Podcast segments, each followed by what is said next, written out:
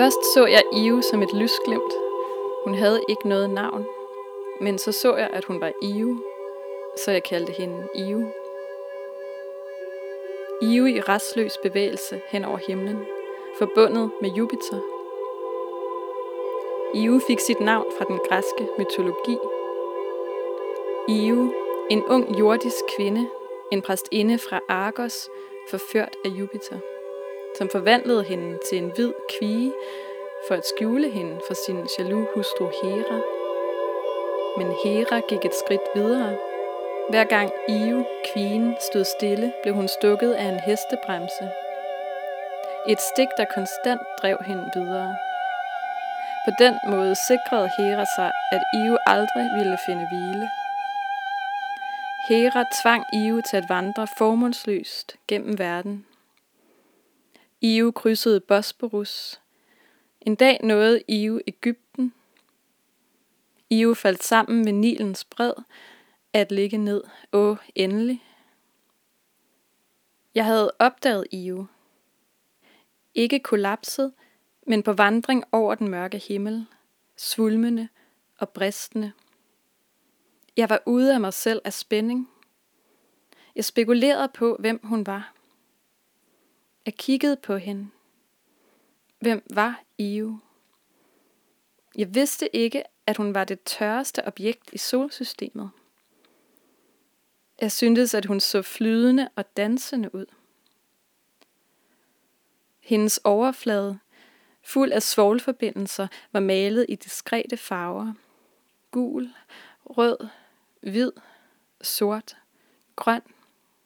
Jeg vidste, at hendes mønstre af lys og skygge var topografiske markører. Hendes overflade var i konstant bevægelse. Hun bestod af udbrud. Jeg vidste, at Pyreneerne var enorme bjerge. Jeg havde set kort, jeg havde set tegninger, jeg havde hørt historier, men jeg vidste ikke, at det jeg så var endnu højere bjerge. Hundredvis af dem. Og vulkaner. 400 aktive vulkaner på en månes overflade. En vild aktivitet. En friktion genereret i Ios indre.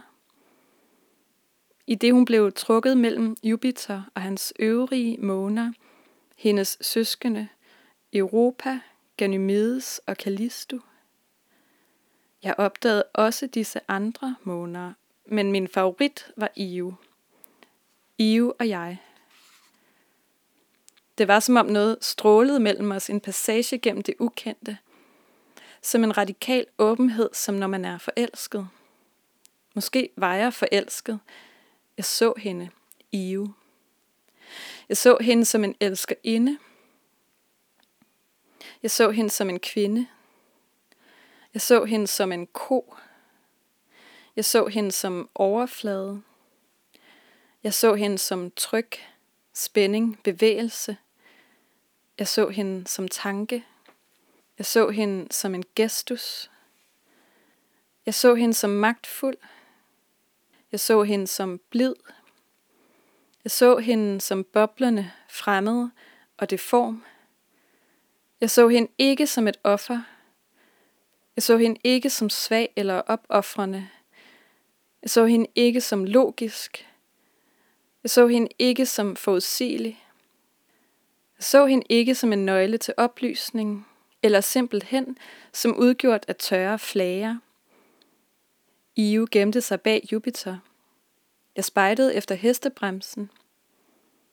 Jeg befandt mig i mit fine observatorium. Jeg havde mit teleskop. Teleskopet var en ny opfindelse. Jeg var forsker i år 1610. Jeg rettede teleskopet mod den mørke nattehimmel, pressede mit højre øje mod linsen. Jeg havde opdaget Io, Jupiters jomfrumåne. Røg og lava strømmede hen over Io. På afstand fik det hendes cirkel til at se levende ud, brød den roligt roterende struktur, som om Io var en stor mave. Som om den mave var konstant fordøjende, tarmene i konstant bevægelse. Dog var hendes udbrud ikke synlige i teleskopet, som ikke tillod den slags detaljerede observationer. Faktisk var det ikke før det 20. århundrede, at forskere fandt ud af, hvordan man kunne observere med langt flere detaljer. Og jeg var levende i det 17. århundrede. Jeg var en forsker med få og primitive redskaber. Jeg var virkelig uden færdigheder eller viden, selvom fremtiden ser tilbage på mig som en pioner, som en innovativ person. I virkeligheden vidste jeg ingenting. Intet. Jeg var intet.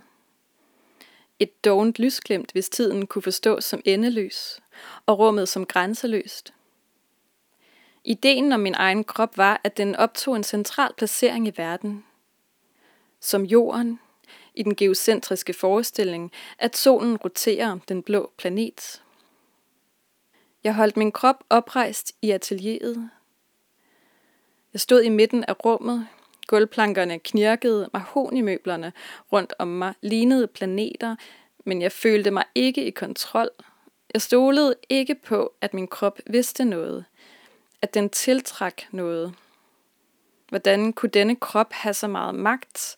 Denne oprejst stående kødbunke, knogler, kød, nerver, indvolde, celler, hjerne. Det var snarere mig, der var tiltrukket af alle andre ting og relateret til dem. Også de var bunker af materialitet. Og jeg var opdraget med en herskermentalitet. Men denne idé fik mig til at tøve. Ideen om jorden som centrum for alle objekters glidende passager gennem det formløse og udefinerede ydre rum og det sorte huller, som vi ikke vidste noget om, og Mælkevejen og de utallige galakser, og hvad der end fandtes uden for dem, galaktiske strukturer gentaget uendeligt, hypotetisk eller overraskende og radikalt anderledes uforudsigelige strukturer, som vi ikke engang ville indrømme, måske var det egentlige indhold eller de mere dominerende og signifikante former i dette uendelige mørke i konstant ekspansion. Noget at forestille sig. Noget at projicere en lille bitte menneskekrop ind i, og på samme tid se denne krop forsvinde. Jeg tøvede lidt. Mit øje mod linsen. Jeg var overvældet. Jeg så på jakken, som en skrædder havde designet til mig. Den havde en sprød, fløjelsagtig tekstur, der skulle omringe og beskytte og forfriske min krop specifikt, sådan at min krop kunne forvandle sig til sin egen mesterlige særenhed. Hvad var Io iklædt? Var Io klædt i sin tørre hud? Var Io klædt i sin månekjole? Var Io klædt i sit bumsede ansigt? Var Io klædt i sine rastløse bevægelser? Hestebremsen nærmer sig. Et jag gennem Ios lænder. Jeg så Ios fede krop, hævet og i smerte, mens hun kæmper sig fra et kontinent til et andet. Io krydser Bosporus. Io vandrer fra Europa til Asien. Hvis jeg lukker et øje og kigger på mig selv i vinduesglasset, ser jeg min egen kontur, let rystet, som om jeg bevæger mig. Ikke en præcis krop. Jeg ser en krop, som ikke ønsker autoritet og ikke kan holdes fast. Ikke en sikker krop, fuld af etiketter som mand, berømthed, forsker, fysiker, ingeniør, filosof, matematiker, astronom, videnskabens far, den moderne fysiks far, observationsastronomiens far, forkæmper for heliocentrismen, kriger, radikal, fanget i kontroverser med paven for at destabilisere religiøse konventioner, offer for inkvisitionen, tvunget til at leve mange år i husarrest, i ensomhed, så blind, så søvnløs på grund af vanvittige idéer, som for eksempel ideen om, at solen er immobil, ideen om, at jorden bevæger sig, men stadig skrivende, frembringende højst anerkendt forskning, afhandlinger og beviser vedrørende 2 nye videnskaber. For eksempel, hvis jeg lukker et øje og kigger ind i teleskopet, ser jeg Io. Ios fyldige overflade, Ios tænkslighed, Ios bevidsthed, Ios rebelske natur, måske fuld af lava, måske bristende, ikke et hele, men udbrud og friktion indefra, der udgør illusionen om et hele.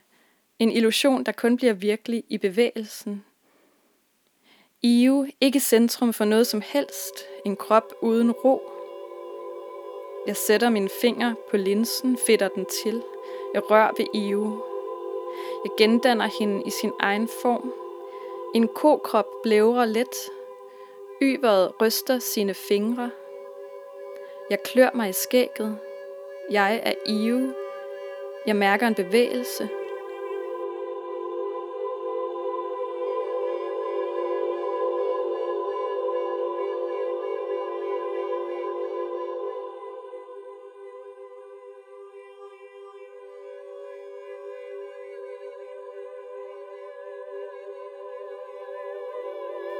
Io sto guardando Io.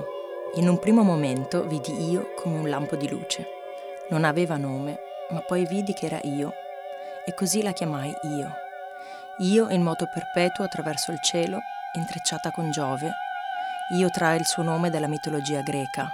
Io, una giovane donna, sacerdotessa di Argo, sedotta da Giove, che la trasformò in una candida giovenca per nasconderla alla gelosia di sua moglie Hera. Giove diventò un toro per restare con Io, ma Hera andò ben oltre. Ogni volta che Io, la giovenca, si fermava, veniva punta da un tafano. Un tormento che la spinse a vagare costantemente, e così Hera poté essere certa che mai Io avrebbe avuto sosta. Hera obbligò Io a vagabondare senza meta per tutto il mondo. Io attraversò il Bosforo, Io raggiunse l'Egitto, Io crollò sulle rive del Nilo. Stesa a terra. Ah, finalmente.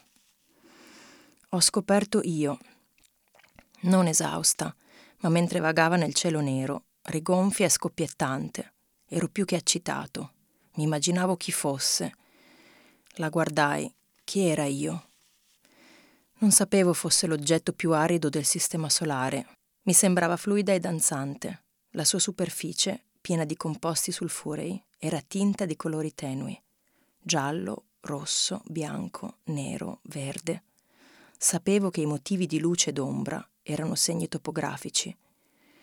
La sua superficie era in continuo movimento, era composta da eruzioni. Sapevo che i Pirenei erano enormi montagne. Ho visto le mappe, ho visto i disegni, ho sentito delle storie. Ma non sapevo che quello che stavo vedendo era ancora più grande delle montagne più alte. Centinaia di montagne e vulcani. 400 vulcani attivi sulla superficie di un satellite, un'attività sfrenata, un attrito generato all'interno di Io, attratta da Giove e i suoi altri satelliti, i suoi fratelli, Europa, Ganimede e Callisto. Ho scoperto anche gli altri satelliti, ma il mio preferito rimane Io. Io e Io. È come se qualcosa si irradiasse tra noi, un passaggio attraverso l'ignoto, come un'apertura totale, come quando sei innamorato. Forse ero innamorato. La vidi. Io. La vidi come una donna amata, la vidi come una donna, la vidi come una mucca, la vidi come superficie, la vidi come pressione, tensione, movimento, la vidi come un pensiero, la vidi come un gesto, la vidi potente, la vidi gentile, la vidi ribollente, aliena e sfigurata. Non la vidi come una vittima, non la vidi debole e remissiva, non la vidi logica, non la vidi prevedibile. Non la vidi come una chiave dell'illuminismo o semplicemente fatta di aride croste. Io si nascondeva dietro Giove, stavo cercando il tafano. Ero nel mio fantastico osservatorio con il mio telescopio. Il telescopio era un'invenzione recente. Ero uno scienziato nell'anno 1610. Diressi il mio telescopio verso il buio cielo notturno, premetti il mio occhio destro contro la lente. Ho scoperto Io. Il primo satellite di Giove, fumo e lava scorrevano su Io. Da distante faceva sembrare viva la sua orbita. Rompeva la calma, struttura rotante, come se Io fosse una grande pancia, come se quella pancia stesse costantemente digerendo e quelle viscere si muovessero continuamente. Anche se non potevo vedere le eruzioni con il telescopio, che non mi permetteva osservazioni così dettagliate. Infatti, Fu solo dal XX secolo che gli scienziati trovarono il modo di osservare con maggiore dettaglio. E io vivevo nel XVII secolo. Ero uno scienziato con pochi mezzi primitivi, veramente senza alcuna competenza e conoscenza, anche se il futuro guarda indietro a me come un pioniere, come un personaggio di grande inventiva. In realtà non sapevo nulla, nulla, non ero nulla, un insignificante lampo di luce se il tempo può essere considerato infinito. E lo spazio senza limiti. L'idea del mio corpo era di avere una posizione centrale nel mondo, come la Terra, nella credenza geocentrica che fosse il Sole a muoversi attorno al pianeta blu. Tenevo il mio corpo dritto nello studio, stavo nel mezzo della stanza, fissando le assi del pavimento, i mobili di mogano, attorno a me simili a pianeti. Ma non mi sentivo sotto controllo, non confidavo che il mio corpo sapesse qualcosa, che attirasse qualcosa. Come potrebbe questo corpo avere un tale potere, questo cumulo di carne dritto in piedi, ossa, carne, nervi, viscere, cellule, cervello? Piuttosto ero io ad essere attratto dalle altre cose e a relazionarmi ad esse, anche esse erano cumuli di materialità. E io ero cresciuto con una mentalità da dominatore. Eppure questa idea mi faceva esitare. L'idea della Terra come centro delle traiettorie di tutti gli oggetti in movimento attraverso lo spazio esterno, in forma indefinito, e i suoi buchi neri di cui non sapevamo nulla, e la Via Lattea e le infinite galassie, e tutto ciò che si estendeva al di là di questo. Strutture galattiche ripetute all'infinito, ipoteticamente, o inimmaginabili strutture sorprendentemente e radicalmente diverse, che non potevamo nemmeno ammettere potessero essere l'effettivo contenuto o le forme dominanti più significative di questa eterna tenebra in espansione. Qualcosa da immaginare, qualcosa in cui proiettare un piccolo corpo umano e allo stesso tempo sentire quel corpo smarrirsi. Ho esitato un po', il mio occhio contro la lente. Ero sopraffatto. Guardai la giacca che il mio sarto aveva disegnato per me, aveva un tessuto arricciato in velluto, pensato apposta per avvolgere, proteggere e rinvigorire il mio corpo, così che esso potesse trasformarsi nella sua specialità di dominatore. Cosa stava indossando io? Io stava indossando la sua pelle arida? Io stava indossando la sua veste da satellite? Io stava indossando il suo volto segnato dall'acne? Io stava indossando le sue gesta senza sosta. Il tafano si avvicina, una protuberanza sui lombi di Io.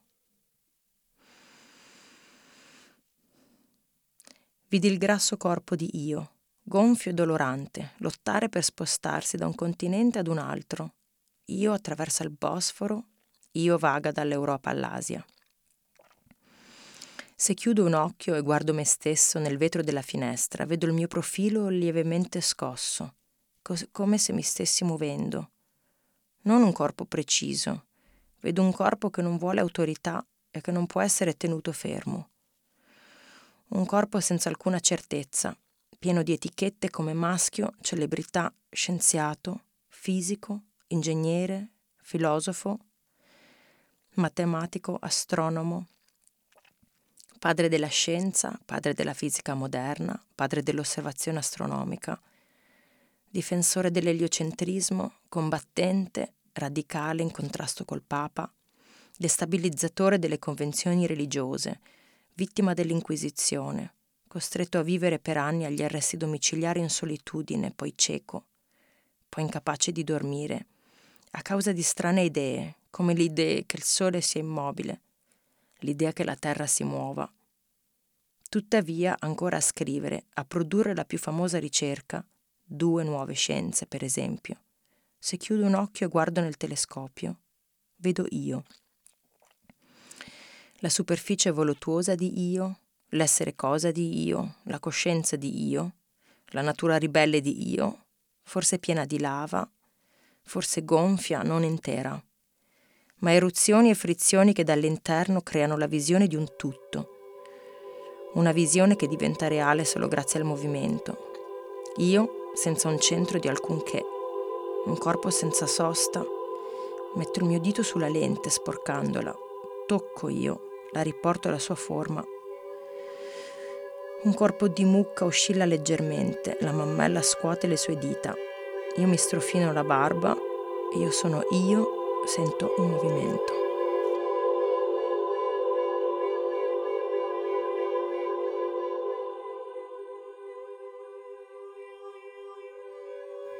I'm looking at myself. First, I saw myself as a flash of light. She didn't have a name.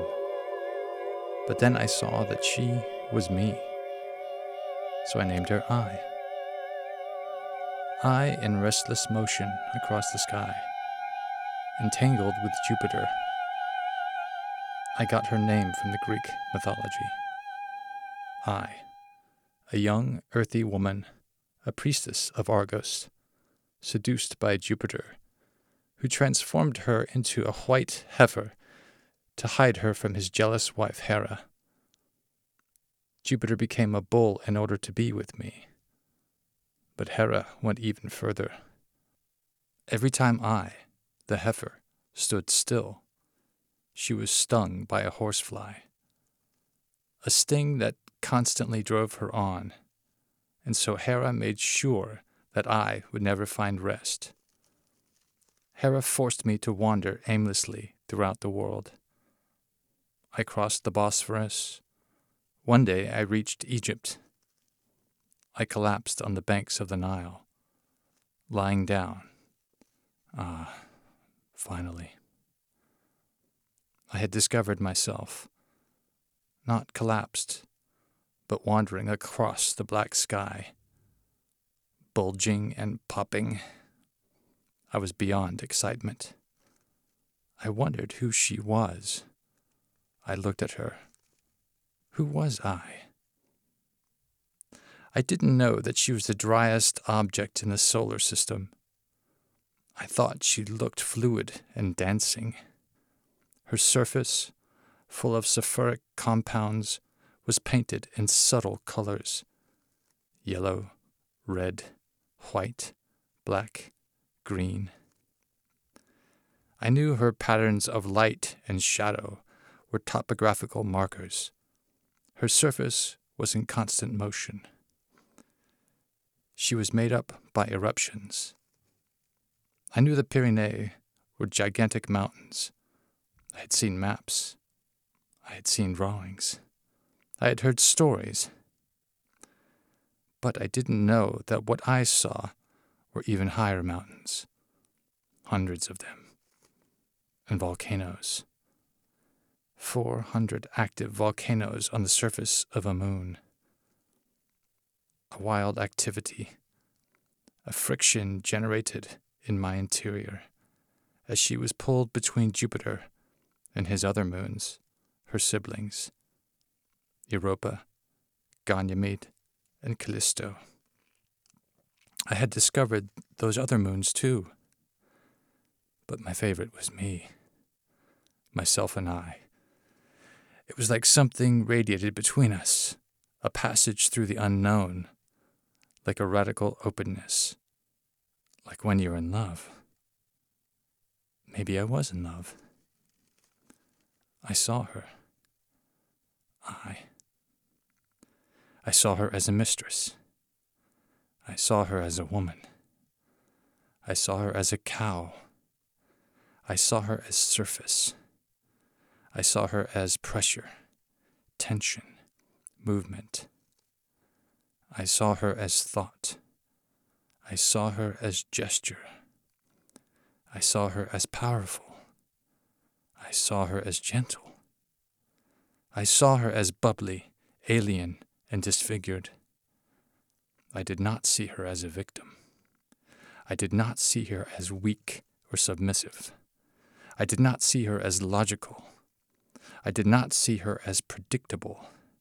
I did not see her as a key to the Enlightenment, or simply as made up by dry crusts.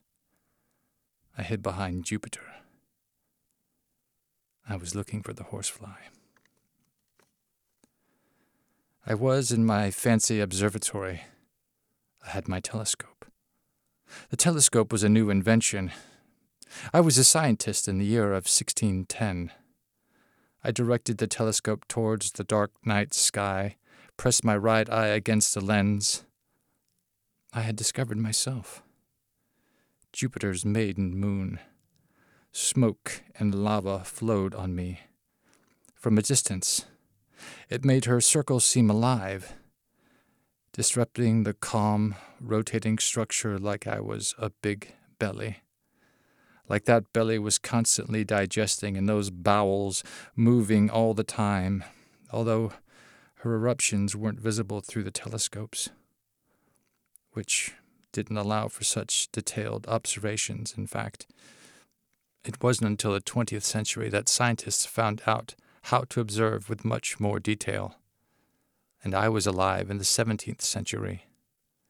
I was a scientist with few and primitive devices. I was truly without skills or knowledge, although the future looks back at me as a pioneer, as an inventive persona. Actually, I didn't know a thing. Nothing. I was nothing. An idle flash of light, if time could be imagined as endless, and space as limitless. The idea of my own body was that it held a central place in the world like the earth, and the geocentric belief that the sun evolved around the blue planet. I held my body upright in the studio. I stood in the middle of the room, the floorboards creaking, the mahogany furniture around me resembling planets. But I didn't feel in control. I didn't trust that my body knew anything, that it attracted anything. How would this body have such power? This upright, standing pile of meat, bones, flesh, nerves, intestines, cells, brain. It was rather that I was attracted to all the other things and relating to them. They, too, were piles of materiality, and I was raised with a master mentality. Yet this idea made me hesitate. This idea of the earth as the center of the sliding passages of all moving objects through the formless and undefined outer space and its black holes, which we did not know anything about, and the Milky Way and the countless galaxies and whatever stretched beyond that, galactic structures repeated endlessly, hypothetically, or surprisingly, and radically different, unimaginable structures that we couldn't even admit might be the actual content or the more dominant and significant forms of the eternal and expanding blackness. Something to imagine. Something to project a tiny human body into, and at the same time feeling that body getting lost. I hesitated a little, my eye against the lens. I was overwhelmed. I looked at the jacket my tailor had designed for me.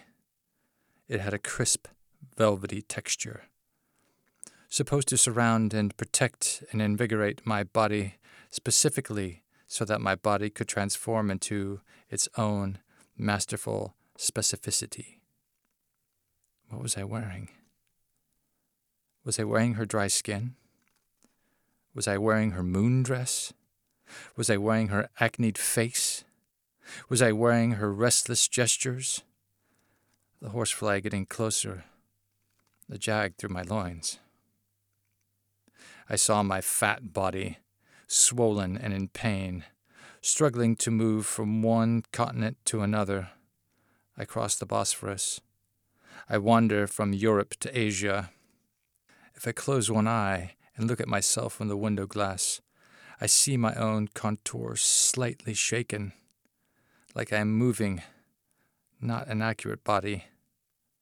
I see a body which doesn't want authority and cannot be held still, not a body of any certainty, full of tags like male, celebrity, scientist, physicist, engineer, philosopher, mathematician, astronomer, father of science, father of modern physics, father of observational astronomy, defender of heliocentrism, fighter, radical. Caught in controversies with the Pope, destabling religious conventions, victim of the Inquisition, forced to live many years under a house arrest in solitude, then blind, unable to sleep, because of such freakish ideas, such as the idea that the sun is motionless, the idea that the earth moves, but still writing, producing the most famous research. Two new sciences, for example. If I close one eye and look into the telescope, I see myself, my voluptuous surface, my thingness, my consciousness, my rebellious nature, perhaps full of lava, perhaps bursting, no hole, but eruptions and frictions from within, making up a vision of a whole, a vision becoming real only through movement. I, not a center of anything, a body of no rest. I put my finger on the lens, smudging it. I touch myself. I restore her to her own form. A cow's body wobbles lightly. The udder shakes its fingers. I scratch myself in the beard. I am me. I feel a movement.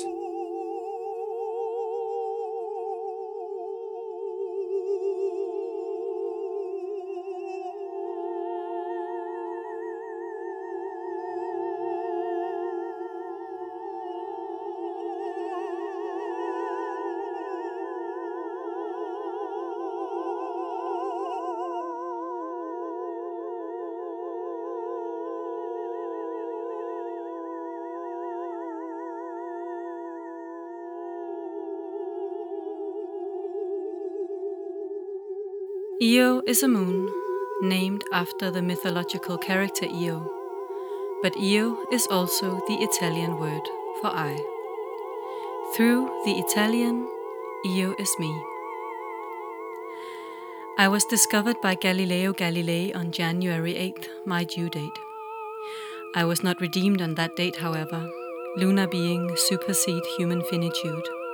My sufferings are eternal. Galileo was in a tight race with German astronomer Simon Marius leading up to the discovery of what has later been termed Jupiter's Galilean moons, Europa, Ganymede, Callisto, and me.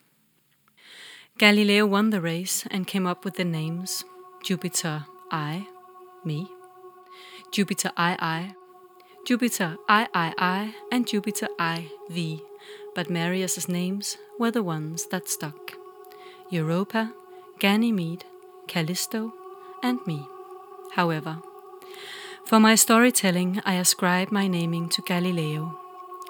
I think there is such striking beauty in the idea of the Italian Renaissance man, famed astronomer Galileo Galilei, fixing his eyes on a lunar unknown in the vast universe, calling it I.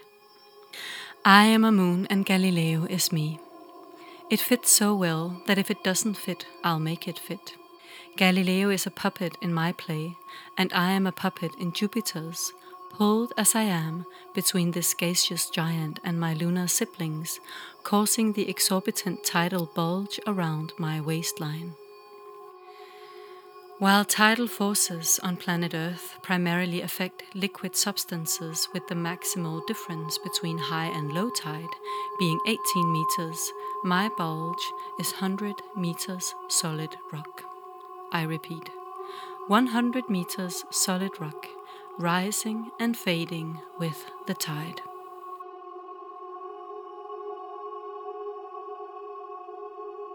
This orbital marring of my form forces my iron core to melt and prompts what is the highest level of volcanic activity in our solar system.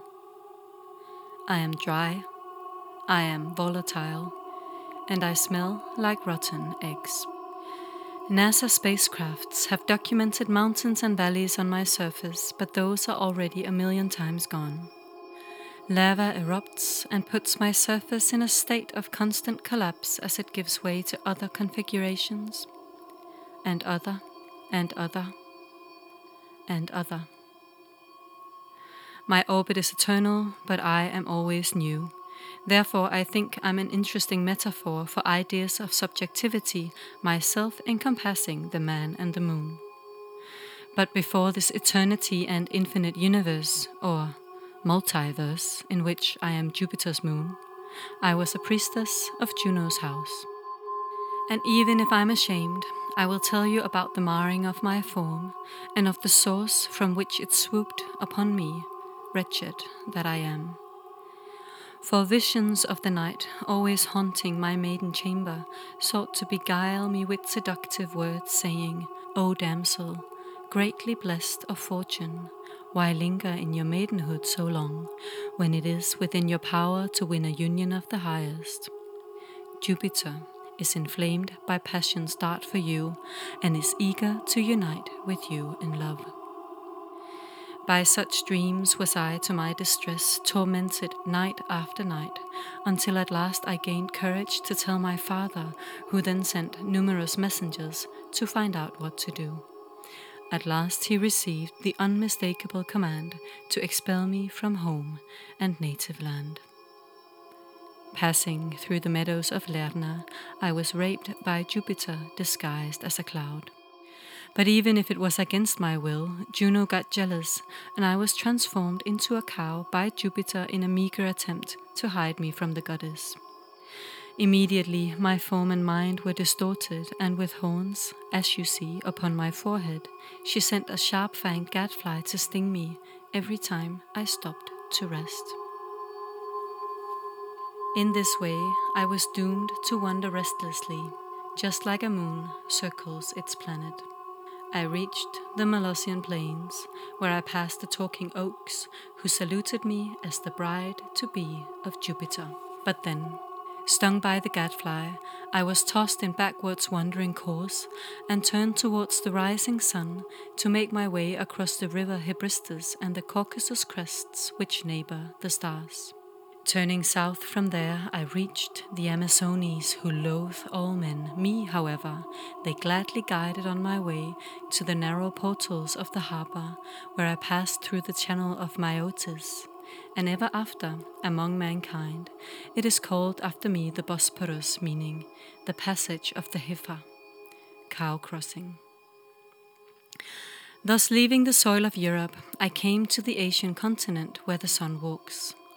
Here I encountered the Phokides, ancient maids, 3 in number, shaped like swans, possessing one eye amongst them and a single tooth. Neither does the sun with his beams look down upon them, nor ever the nightly moon. Ow! Oh! Once again convulsive pain and frenzy striking my brain inflame me. I am stung by the gadfly's barb unforged by fire. My heart knocks at my ribs in terror, my eyeballs roll wildly round and round. I am carried out of my course by a fierce blast of madness. I have lost all mastery over my tongue, and a stream of turbid words beats recklessly against the billows of dark destruction. The journey is out of my control now, and I cannot make the fears go away. They demand acceptance as I tumble down the river, flowing further underground, gasping for air and fighting the tide. I see pairs of eyes in the darkness. They say, "We are your fears." I get close to naming one of them. It might be death. As each wave of pain courses through, I fight, try to conquer, wish it were gone. Oh, but this is necessary pain, useful. Stand back and let the pain do its work. Breathe into it. Surrender to this pain, just watch it. Go deeper inside, where death gives way to life. I am already so far underground, where the forces of the moon tuck and pull, shift her sands, heave her waters. Now I flow with the pain, pulse outward and inward. Flow down the river to an unknown place, my body drawing strength from the journey.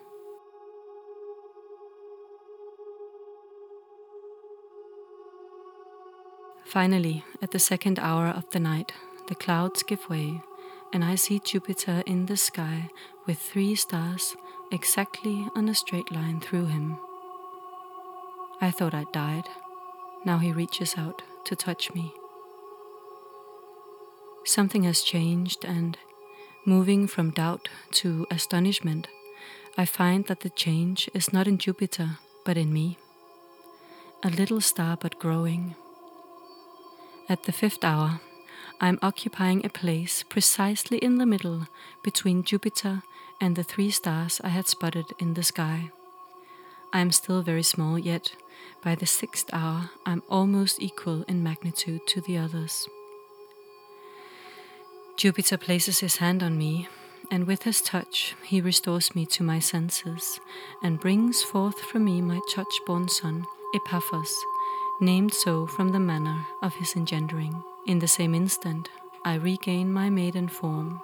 Hooves give way to feet, muscle to mouth. However, horns remain on my forehead, for it is so. I am the crescent moon.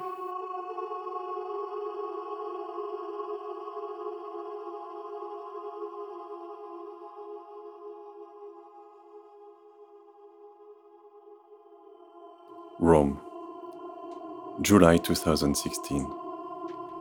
It is night. The moon is full. I am sitting on a terrace of the Swiss Institute. A few hours earlier, Marie Kølbæk Iversen lectured, accompanied by the screening of her video work Io, which animates images of Jupiter's volcanic moon, Io, taken by the NASA satellites Voyager 1 and 2, and Galileo, from the mid-90s onwards. The artist read aloud a monologue, a montage written in the first person, drifting from Io as the moon to Io, the mythological priestess after whom the moon is named, and who was condemned to eternal wanderings in the shape of a cow after having an affair with Jupiter. To Io as the self, Io being the Italian word for I. The woman, the artist herself, ourselves as audience. Contemplating the video work, I am fascinated by the black and white images, slow, violent, and sensual deformation of a heavenly body menaced by self-destruction,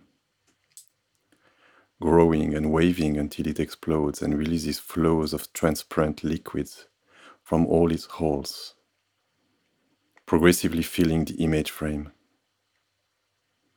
Suddenly, light appears, seen as if we were submerged in an ocean made of the moon's substance, looking at a light coming towards us from above. I feel the tension between all the selves that are staged there, and I find it so clear, precise, brave, intimate and moving at the same time. I am proud of being accepted in the group of women that was invited to participate in a full moon yoga session that followed the reading. I need a conversation afterwards, which put into perspective the parallel condition of being an artist, a mother, a woman, at the same moment in time. It was in the city of Rome in 1912 that A. B. Warburg delivered his lecture on Italian art and international astrology. This allocution, which marked the cosmographical turn of his research, was an attempt to reveal the surviving remnants in Western Renaissance art of forgotten forms and knowledge partly deriving from a corpus of Oriental treatises.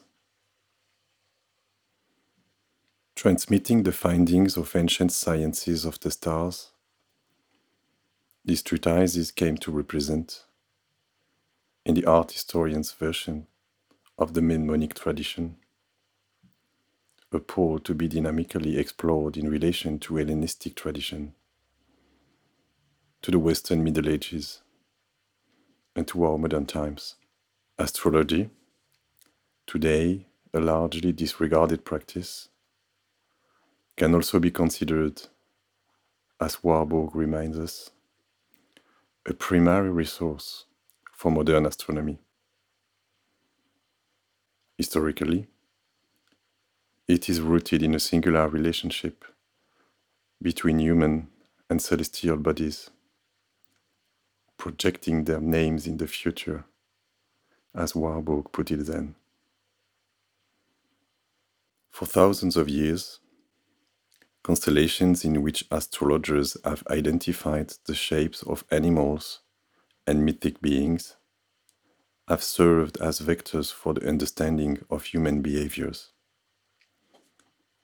establishing terrestrial and extraterrestrial relationships as the basis for prophecies, previsions, and decisions. Stars were often named after mythological characters, as in the case of Io, which was discovered orbiting Jupiter by Galileo Galilei in 1610.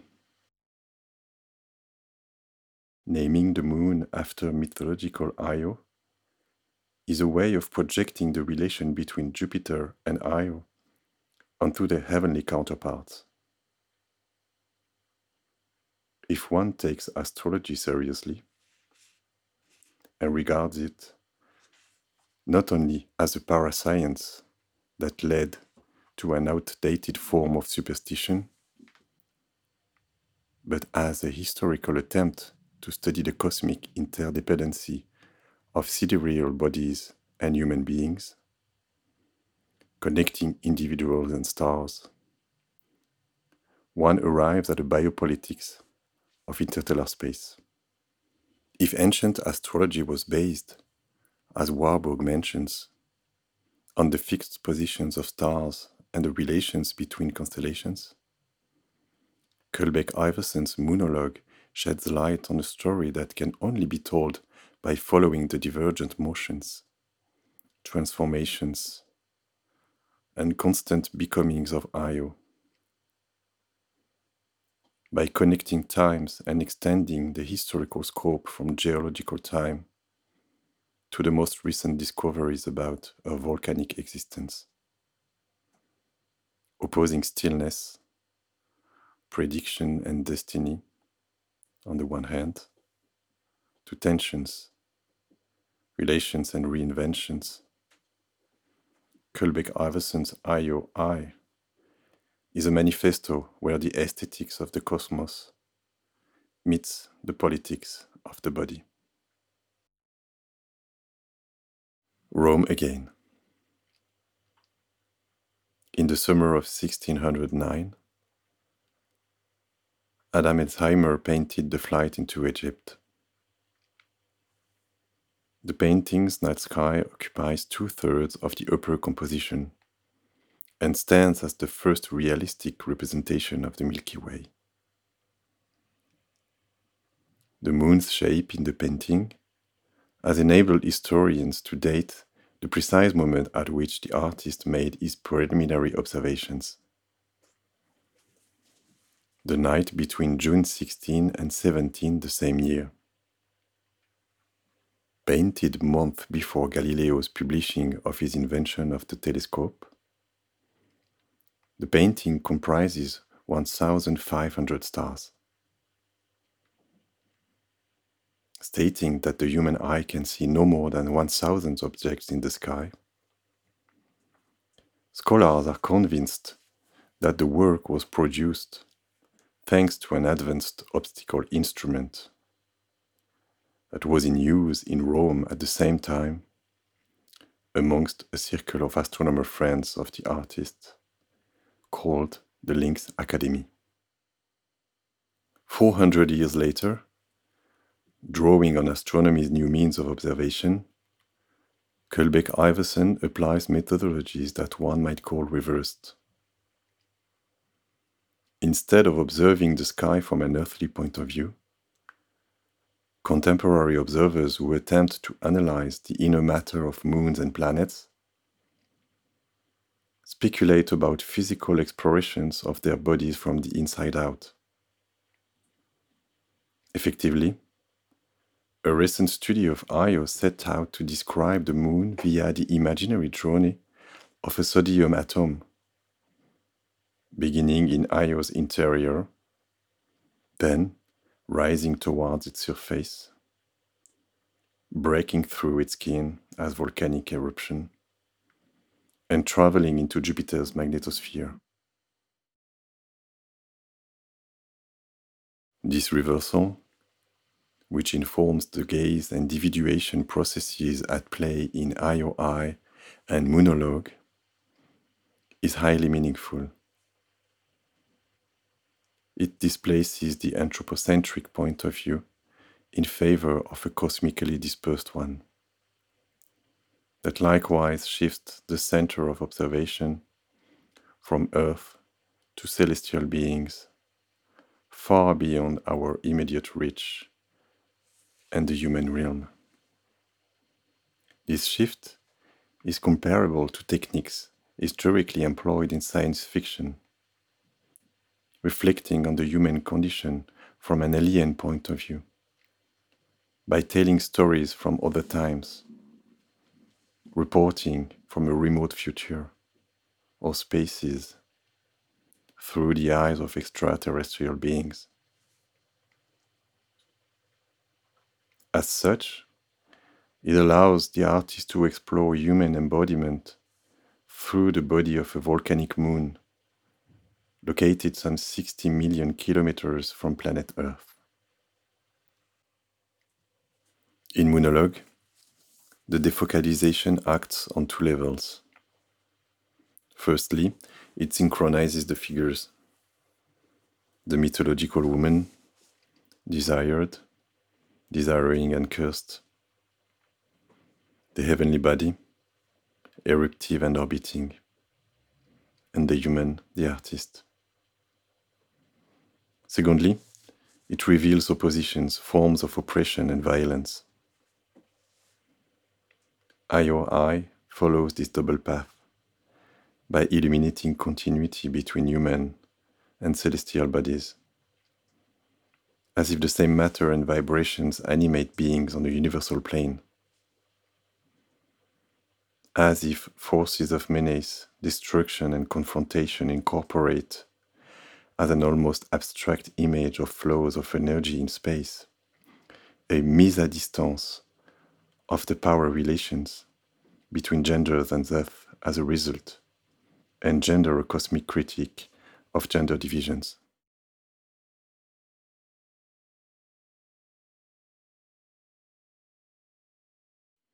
Research concerning Io's materiality shows that the body of the moon is one of untouchable irritation. Its volcanic activity is one of the greatest in the known universe, and is caused by gravitational interaction with Jupiter and the other Jovian satellites. The viscous terrain is composed of tall mountains made from silicate and sulfur, and the very shape of the lunar body has been the subject of several scientific enigmas. Observing Io, some scientists reported seeing a strange oval instead of a perfect sphere. This mystery, evoking the fantasy of a semi-liquid world, might have to do with the imposing magnetic force of Jupiter and the surrounding moon, as well as the malleable texture of Io's lava-based geology. Or, as other scientists have argued, the blurred appearance of Io's contour may simply be an effect of technical imperfection of the tools used at the time, in addition to the gigantic volcanic plumes spectacularly produced all over the moon's surface.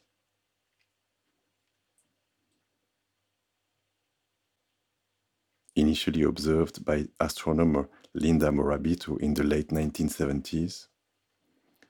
Io's plumes exceed an altitude of 500 meters and cause the moon to lose tons of matter every hour. This brings me back to the Io-I loop, referred to at the beginning, in which the moon's eruptivity leads to her ultimate dissolution, overflowing into inner and outer space with her liquid interiors, while water, as an image of life, connects with the idea stage in this epic montage of a substance shared by human and celestial bodies, as a defense of fluidity as opposed to petrification. The sudden dissolution of the moon in the video pushes the reflection on time further. Planetary geologist Alfred S. McEwen states that if the life of most planets could be compared to the trajectory of a human life, going from birth through growth, maturity, old age to death, Io's life, characterized by its hyperactive eruptive activity, could be compared to a Buddhist form of reincarnation.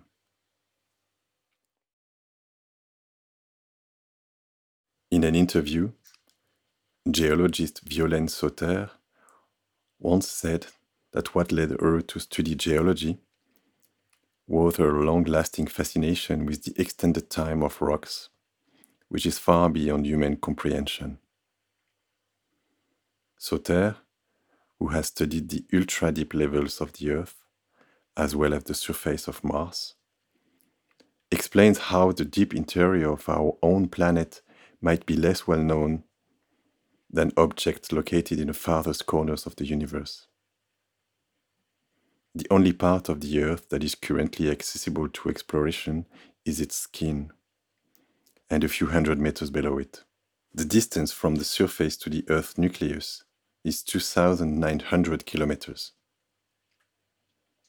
To work around this immediate limitation, Sauter focuses on volcanoes in her attempt to understand the inner composition of the Earth. In volcanoes, she finds specific diamonds or xenolite, that is, extremely dense carbon formations that take a magmatic elevator to emerge from their cones. She calls them archives of the Earth, geological messengers carrying information that can be traced back 65 to 130 million years. Marie Kølbæk Iversen emphasizes the ambiguous relationship between volcanic activity and the matter of time. If Io, as an astrological figure, evokes prediction, a future to come, the pictures that come to us in the present date from the past, as a present that is never accessible. Beyond this astronomical matter of fact, volcanoes, as doors open to the unknown, are places that can help us understand Kølbæk Iversen's double take on time and its complexities with arrows going in all directions. A first arrow would be perceived while looking down on Earth. This arrow would be becoming towards our present. Through Sauter's diamond slowly elevated, year after year, until they meet the surface of the Earth. Another arrow would approach us from the sky and make us think about the future, while, in fact, what it invokes are specters of the past, many stars that no longer exist when their images meet our gaze. The central scene in Chris Marker's Saint-Soleil elaborates on this strange intersection of temporalities. At the beginning of the last third of the movie, Marker sets the scene in a volcanic landscape in Iceland. The narrator says, American astronauts came by train before flying off to the moon in this corner of the Earth that resembles it. Effectively, in July 1965 and July 1967, after training in the Grand Canyon, in Hawaii, in Alaska, and at the Meteor Crater in Arizona, two groups of astronauts who would later be involved in the extraterrestrial expedition and the first moon landing in 1969 arrived in Iceland. The volcanic landscape marks the starting point of a movie to come, which, according to the narrator, will however never be made. It would have told the story of a man coming from the future, and Earth would look like desolate volcanic terrain. Walking in this landscape, you would think of connections of memories, in a time when individuals have lost the ability to forget. Marker's interest in volcanology could be traced back to the late 1940s, when he shot The Forbidden Volcano with Arun Taziev. The political metaphor behind the filmmaker's fascination with volcanoes lies in the connection with a moment in time so ancient that its memory is partially lost. While the inactive body of the volcano still stands there as a menace and threat, its geological power is capable of destroying human life and achievement in the blink of an eye. There is a comparable meditation in Io and Monologue, combining long-durée evolution and the intensity of destruction. If, in Marker's movie, the volcanic sequence represents a melancholy mirror of the history of the uprising of the 1960s, in Kølbæk Iversen's work, the revolution has, once again, two facets. A first one that relies on the organization and chaos of the rotation of the stars that produces transformation, life. And the second one revealing the inner revolution of the body of Io, disintegrating. What remains is an openness towards an instability or unpredictability that one could consider revolutionary. A few minutes before the Icelandic sequence in Saint-Soleil, the narrator reviews the shooting of the film Vertigo and introduces a speculative interpretation of Alfred Hitchcock's classic in a cosmic relationship with time, cinema, and history. When the voiceover mentions the spiral of time, metaphorizing the making of the film, as well as the spiraling functioning of the projection apparatus, Marker connects the microcosm of filmmaking with the movements of celestial mechanics. In this view, Hitchcock's Madeleine doubles, revolving in another dimension of time, bear real semblances to Kølbæk Iversen's Ios. Doubles that themselves reside in parallel spaces, times, and histories at a point out of time, a place of radical distance and pure alterity, permitting thinking, action, and criticality. In Saint-Soleil, the fragment of Vertigo's experimental animation, showing a human eye from which a red spiral issues, suddenly connects the eyeball and the image of vision with planetary orbits. Following this line of association, one could think of the many eyes at play in the monologue as several eyes orbiting one another. In 1230, the Liber Divinorum Operum by Hildegard von Bingen was published, accompanied by illustrations attempting to represent the visions of the Benedictine mystic.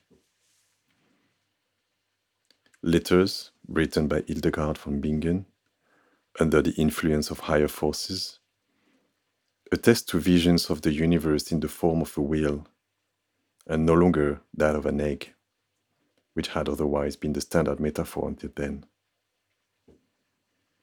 An illustration produced more than 60 years after Bingen's death showed the universe as a body connected by tendons.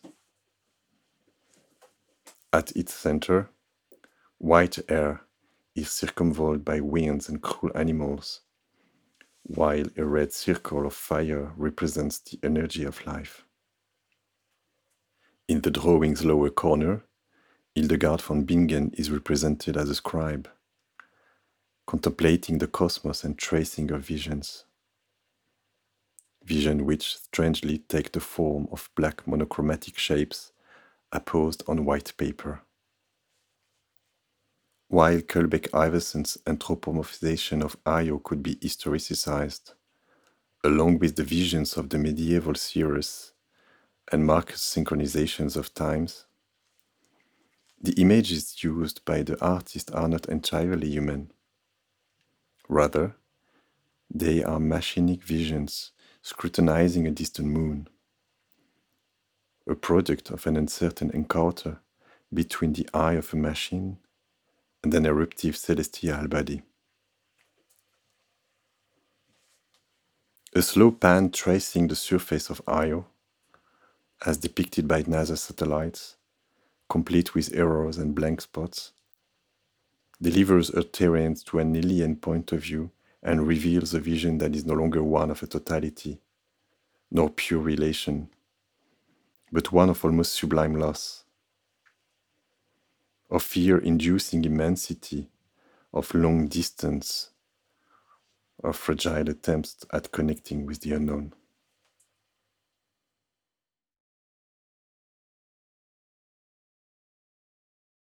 In Marie Kølbæk Iversen's IOI as a particular quality.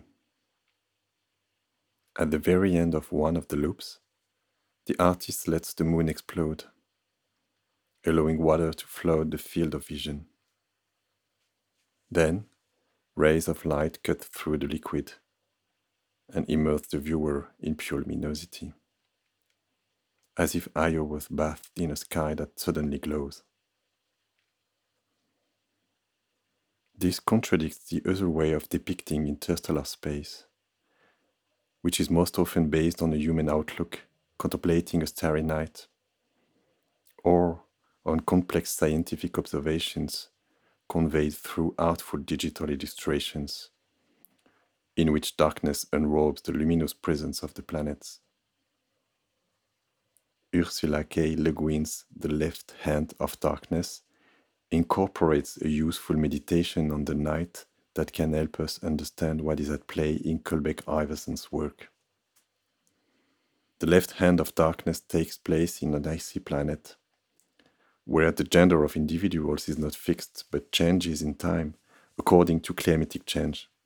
The genderlessness presented in Le Guin's book finds an interesting counterpart in Kølbæk Iversen's reflection on the fluid identities of cosmic bodies, and it invokes both mystical and scientific meditation on time and darkness themselves. In chapter 12, the author takes inspiration from recent developments in the representation of the universe to arrive at a poetic and political manifesto for the light. In the eye of Meshe are all the stars, and the darkness is between the stars, and all are bright. In a footnote, Le Guin refers to inspiring theories that continue to debate among astronomers to this day.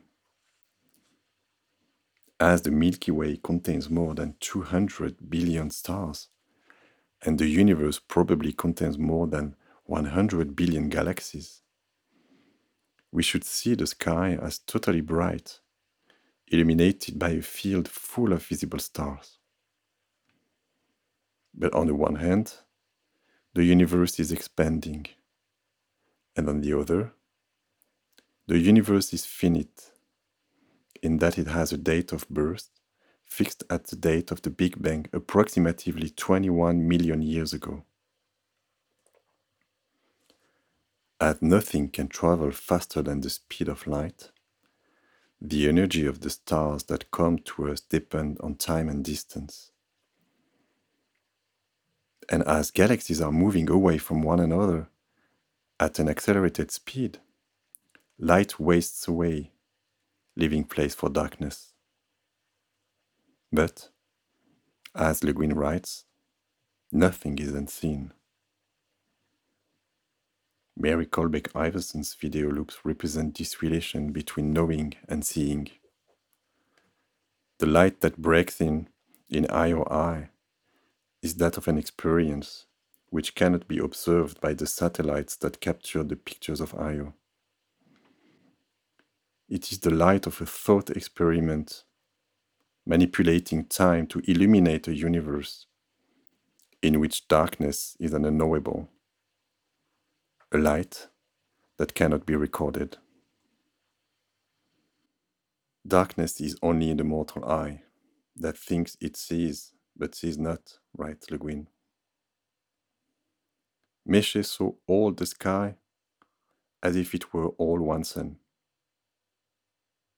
There is no night, only light.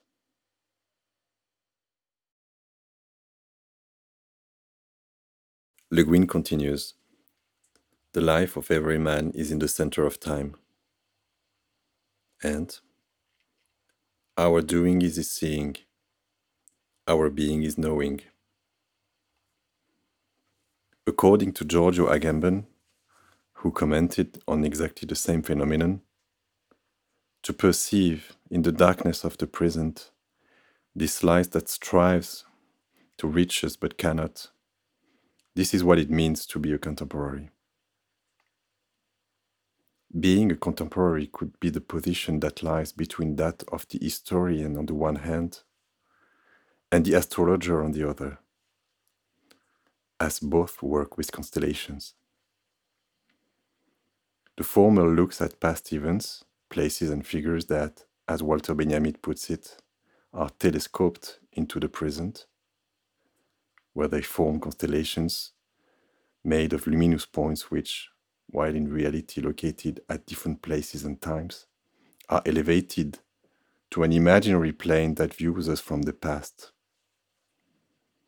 This suggests that constellations are stellar configurations that allow us to look at time to come.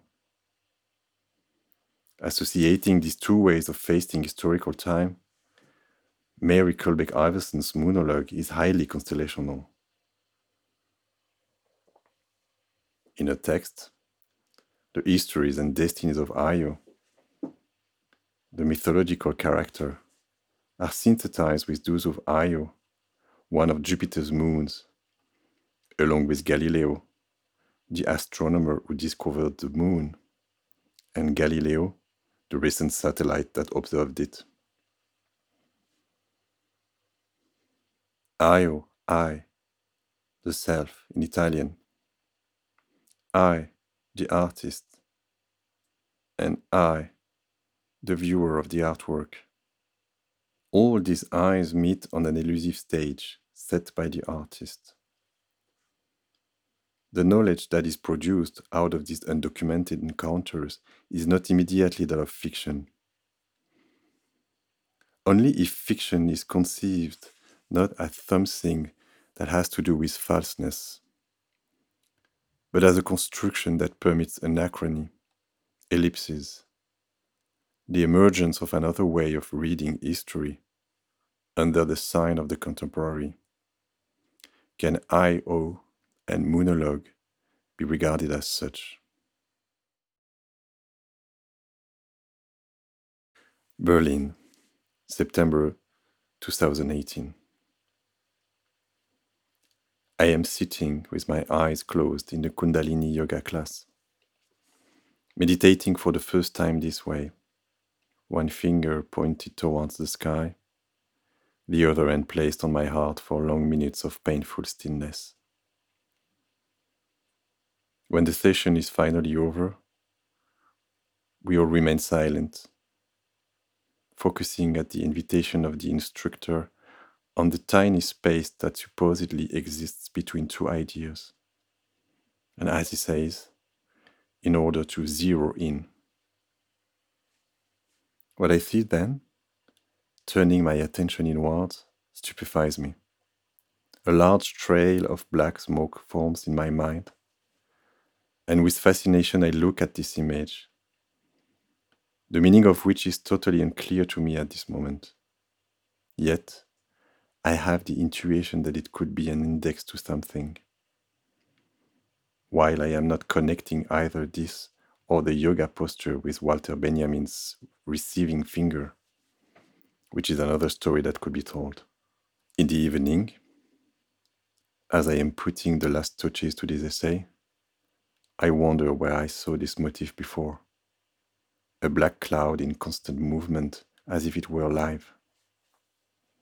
And I remember a painting from the late Renaissance by Correggio, staging the encounter of Io and Jupiter, the latter transformed into a cloud to visit his conquest secretly, as in the myth.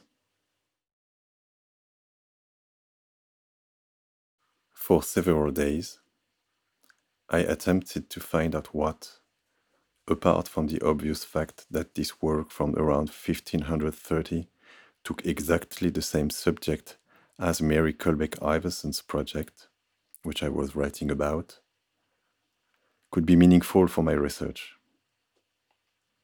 Some days later, the clue was given to me in a recent study of the painting by Nadège Laneri-Dagen. After reviewing some past interpretations of the Correggio's painting, from Theory of Cloud by Hubert Damisch, to a psychoanalytical take on the cloud as an image of fantasy, she advances an hypothesis. 50 years before the Italian artist painted Jupiter and Io, a book was published in Basel by Henry Kremer and Jacob Sprenger, which became the absolute manual for the fight against witchcraft. The Malleus Maleficarum, the hammer of witches. In this demonological summary that was later translated into Italian, and to which Correggio could have had access at the time, the authors describe a range of atrocities associated with women condemned as witches, such as making love with non-human beings, fallen angels of the Bible, leprechauns, satyrs, fauns. But with the rise of the modern era, these creatures did not take the form of actual bodies, but rather of dark trails formed by telluric energy. Io's silhouette, suddenly incarnating the figure of the witch, condenses the invisible threads of a female history of magic and oppression. Everything thus seems connected. What if Io's exploding lunar body in Io Eye and Moonologue was in fact reincarnating the powers of female figures prosecuted for centuries for their independence, their dissident relationships with other beings, with nature, with the cosmos? What if Io, dominated and seduced by Jupiter, had been one of the women described in Silvia Federici, Caliban and the Witch, quoting Shakespeare, that could control the moon, make flows and ebbs, and deal in her command without her power? What if the digital water flooding from the Ionian moon is in fact a healing image, traveling backwards in time to extinguish the fires of the Middle Ages that transformed female bodies into other forms of cloudy trails? I look at some of the first notes that I took months ago while I was setting the scene for this essay. And it said, according to the dictionary, desire, a word coming from the Latin sidus, sideris. That means constellation. And sideralis, meaning that concerns the stars.